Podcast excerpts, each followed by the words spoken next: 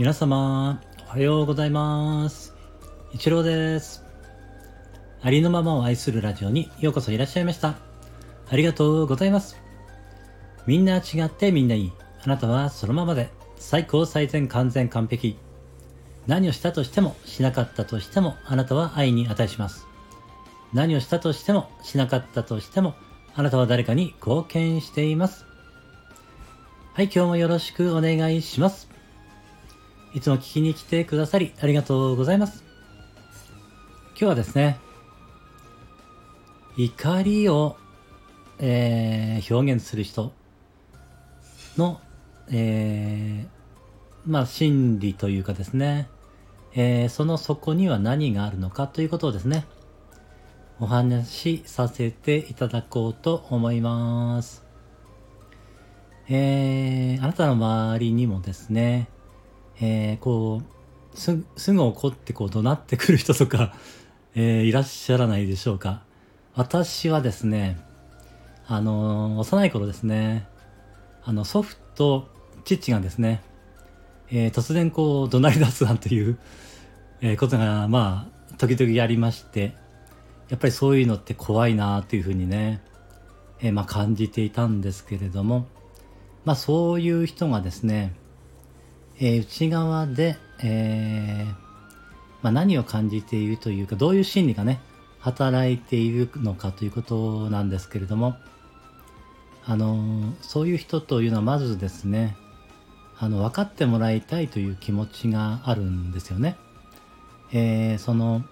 自分の中に、その怒りの下にですね、えー他の感情が、まあ、あるんですけれども、まあ、そのことには気づけていないわけですね、その人は。ですから、まあ、怒りになってるんですけれども、えーそこにはですね、その人の、えーこうしてほしいというニーズが、まあ、隠されていたりですね、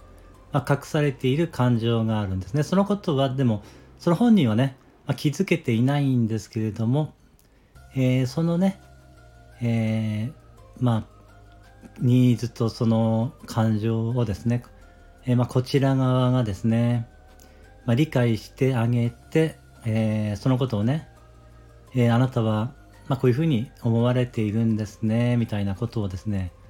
えまあ、言うことができますと、相手はこう分かってもらえたと思えてですね、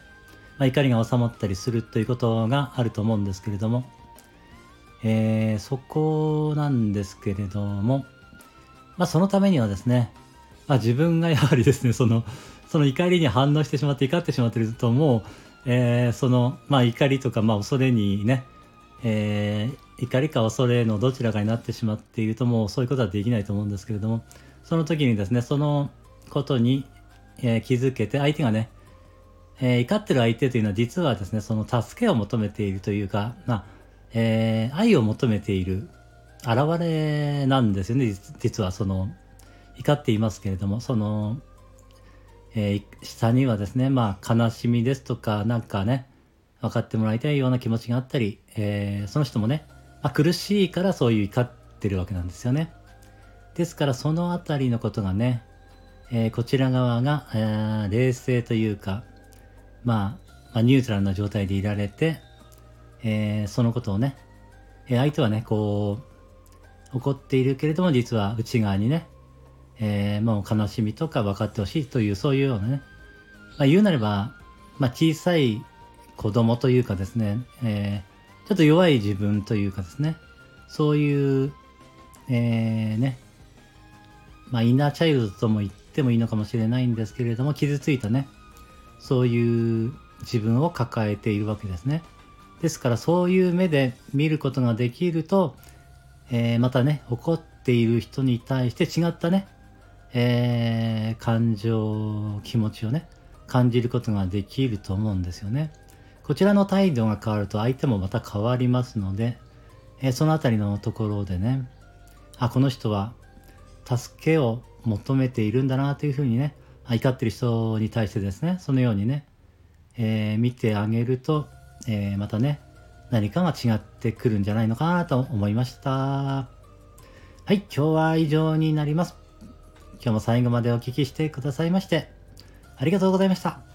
今日の一日、あなたの人生が愛と感謝と喜びに満ち溢れた、光り輝く素晴らしい一日でありますように。ありがとうございました。